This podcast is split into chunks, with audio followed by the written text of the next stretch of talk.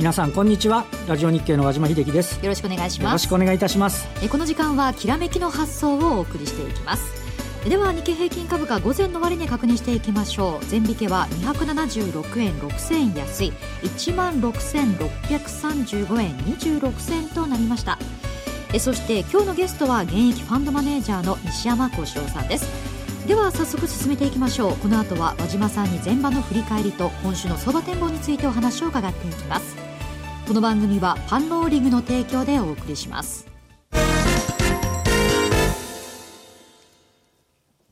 では、前場のマーケット確認していきますが、日経平均株価、先ほどもお伝えしました通り、276円、6 0安い、16,635円26銭となりました。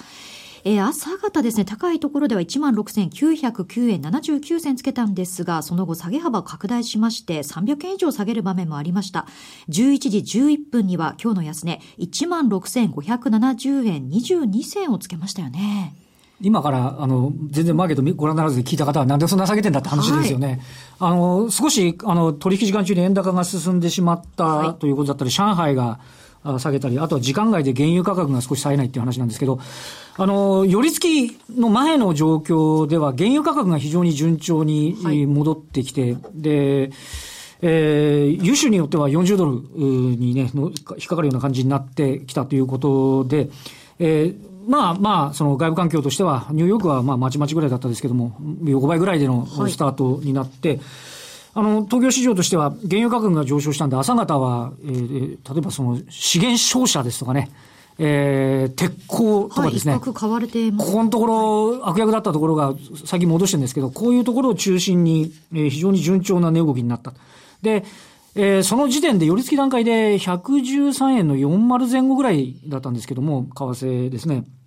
えー、その後、えー、ずるずるずるずる、あの、すみませんけど、理由がいまいちパッとしたものがあるわけではないんですけどね。はい。はい、えー、112円の70付近まで。そうですね。だから70銭ぐらい円高進んでるんですかね。はい、こちら1日以来、要するに1週間ぶりの円高水準ということですよね。ね。あの、ということで、この円、為替の円のところが高くなるというところ、これまあ対ユーロでも円高進んじゃってるということでありまして、はい、えー、買い手控えになって、で、上海が10時半に開いたら、ちょっとこれも2%、あの、はい、超えるような。こちらは6日ぶりの反落ですね。そうですね。はい、で、えっ、ー、と、先ほど、えー、江連さんからあったと11時11分ですよね。はい、ずるずる、そのいろんなものがなんか見ながら来てたら、ちょっとそのあたりが今日の安値になって、まあ、以降、若干少し為替もね、あの、落ち着きましたけど、はい、結果的にはちょっと、えー、想定より、えー、冴えないそしてまた今日は火曜日かっていう、そんな感じですよね。そうですね。火曜は荒れやすい。そして、あ、ごめんなさい。今日は西山さんでした。西山さんとは荒れやすいという感じですね。安くないですよ。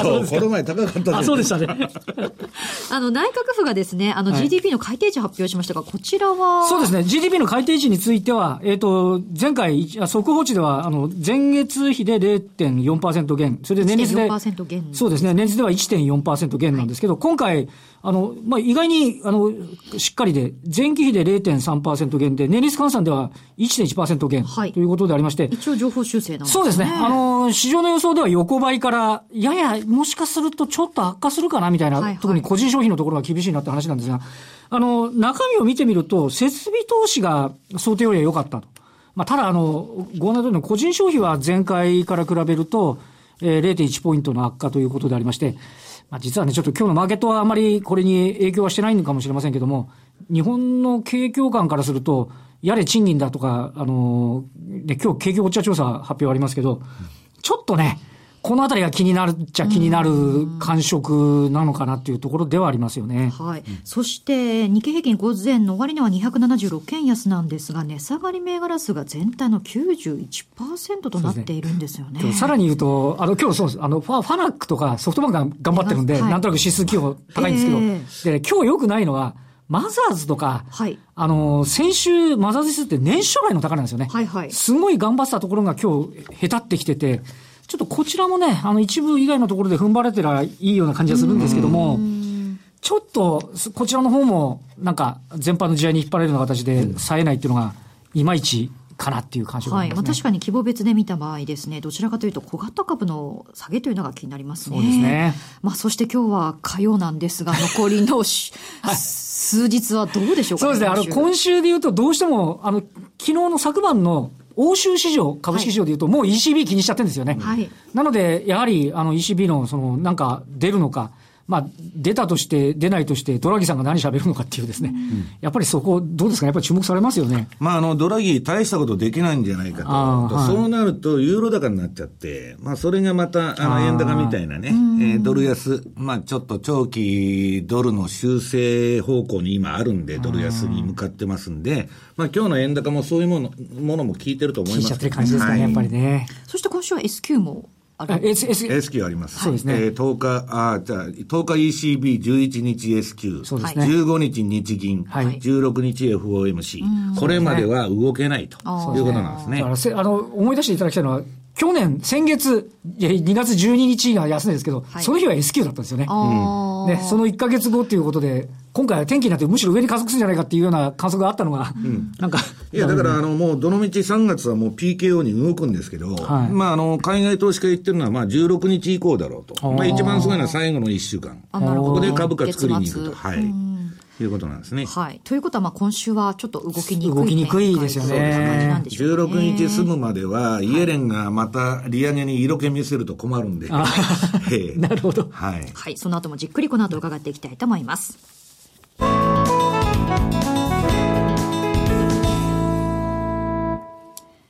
は、改めまして、今日のゲストご紹介していきましょう。現役ファンドマネージャーの西山幸四郎さんです。よろしくお願いします。西山です。よろしくお願いします。よろしくお願いいたします。さて、西山さん、今日はどういったお話を伺えるんでしょうか、まあ、あのー、1、2月めちゃくちゃ株下げたんですけど、まあ、はい今日もまた下げてんですけどね。私はまあ、日本のマーケットに関して言えば、もう3月は PKO の月だと。はいでまあ、こんな年金の格好悪いね、損失のまま、まあ、あのー参議院選挙前の年度末ですから、はい必ず数字作りに行くと。で、まあ、実際に年金に交わして、まあ、あのいろんなファンダメンタルズの材料あるんですけど、基本は PKO 主導のマーケットと。で、先ほども言ったように、16日の FOMC までイベントがもう、あの続いてますんで、まあ、それ以降本格的に入れてくるんじゃないかと。で、まあ、それが、まあ、最低でもですね、昨年の9月末の17,880円ですか。まあ、この上に放り上げたいと。なるほど。まあ、あの、かなり厳しい、1万8000の上は、まあ、とりあえず厳しいんですけど、まあ、そこら辺まで、えー持っていきたいと。で、なんで1万8000以上が厳しいかというと、今もう円高の流れになってますんで、円高が株の足を引っ張ると。で、それで仮に外部要因でですね、日本株が上げない場合、はい。これはもう安倍さん消費税、あの、見送るだろうと。いう観測なんですね。そうなるとはい、株はもっと喜ぶということなんですけどね。これ、黒田さん自体は何かこう動く可能性といや、いうのはあるんでしょうか？黒田さんは消費税飛ばされたら、だからあの、安倍さんっていうのはですね、別に景気を良くしようと思って、アベノミクスやってるわけじゃなくて、あくまでも、憲法改正というのが目的なんです。で、株を上げるとか景気を良くするっていうのはその手段ですよね。はいで、財務省としては、これは目的は何かっつったら消費税上げることですから、はい株を上げるのは手段で反対はしないんですけど、安倍さんが、あの、また、あの、前回と同じようにですね、やめたというとですね、無駄玉になっちゃうんで、バズーカ2と一緒で。なるほどまあ、これは温存するだろうと。ただ、財務省も消費税が延期になったら困るんで、もう夏までには黒田さんも、えー4月以降に動いてくるというのが今、海外勢の観測ですね。これどちらかというと、やはりじゃあ、安倍さんがどう動くかといった感じなんでしょうかね。3月は黒田さんじゃなくて安倍さんが動くと。もうあのー安倍さんは憲法改正に向けてまあ必死になってますんで、えーもう総動員、えー財政出動、まあ G20 で財政出動要請が出たということで、それ大義名分にまあ、えー要するに、あの、公共事業からですね、はいまあ、特別景気対策かなんか知りませんけど、まあ、いろんなものを出してくるだろうと。はい。だから、今年はまあ1、2月ドスンと下げたんですけど、私はもう年前半勝負と。このリバウンドを、まあ、いかにうまく取りに行くかと。でそれは、まあ、日本のその要因だけで言うとそうなんだけど、はいまあ、外部要因が今また今日中国が下げてるとかね。そうですねまあ、そういうもので足を引っ張れる可能性があるということだと思うんですけど。はい。これそもそもね、黒田さんがやったマイナス金利の導入というのはどのように評価します？マイナス金利はですね、あの、海外の新聞なんかではステ、えーステルス増税と、見えない増税と要するに日本ってまあ大体1600兆円ぐらい、えーし、あのー資産があってですね。預金で。えー。はで、それはね、本来、まあ、自然の利子ということで言えば、まあ、大体3%ぐらいは、預金っていうのは本来、はい、あの、つくもんなんですけど、うん、それをまあ、ゼロにしちゃって、はい、まあ、国が儲かってるわけですね。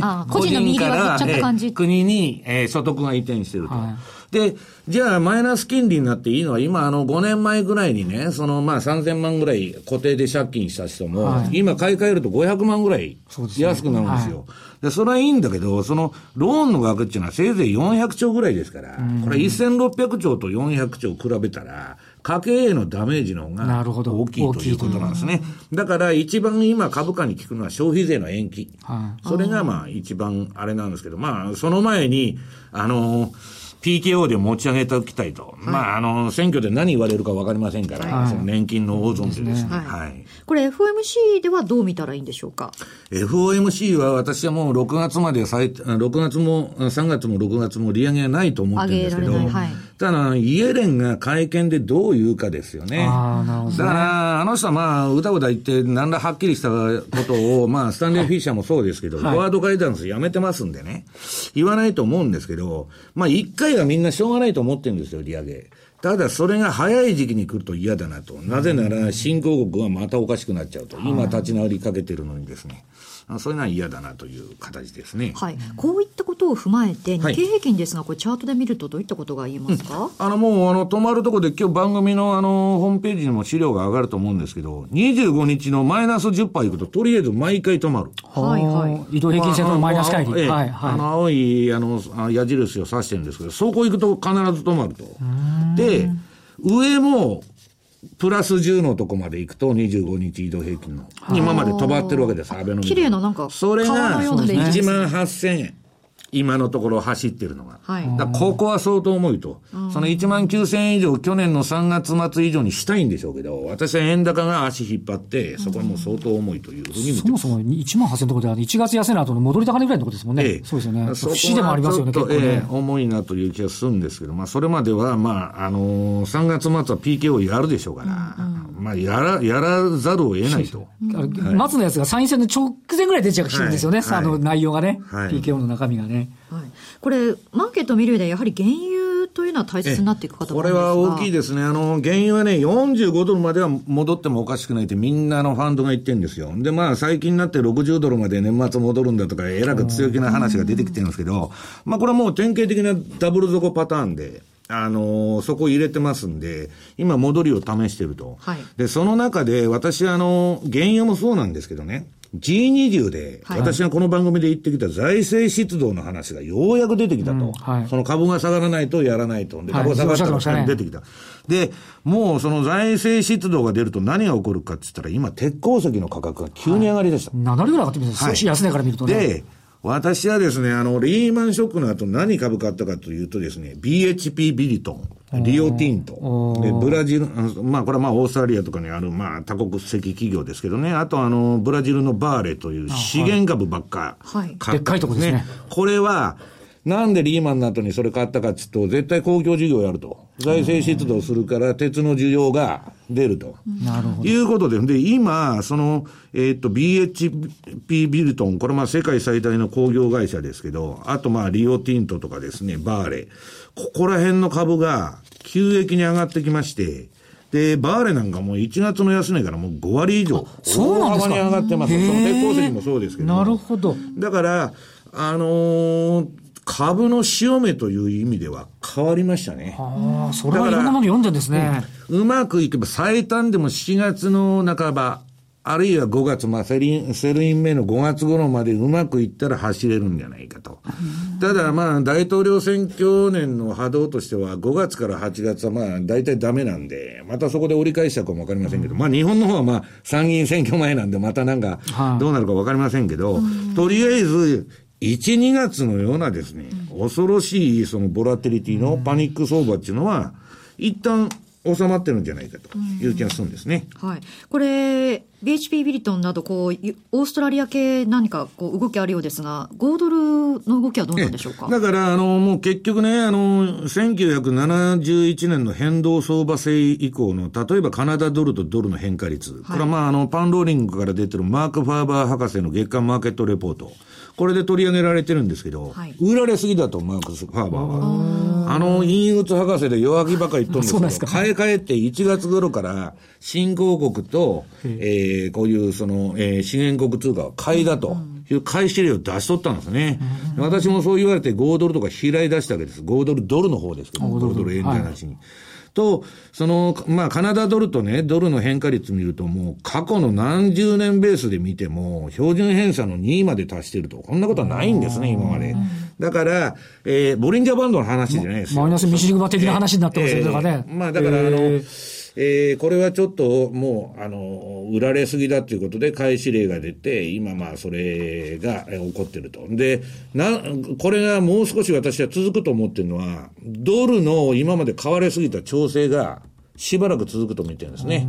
だからまあ、そういう意味で円高なんですけど、だからまあ、ちょっと原油だとか、今まで売られてたもんを買おうと。だからアメリカのニューヨークダウとか、その SP500 の動き見てもね、例えばディフェンシブだとか公共株なんていうのはもうオーバーバリューで買えないわけですよ。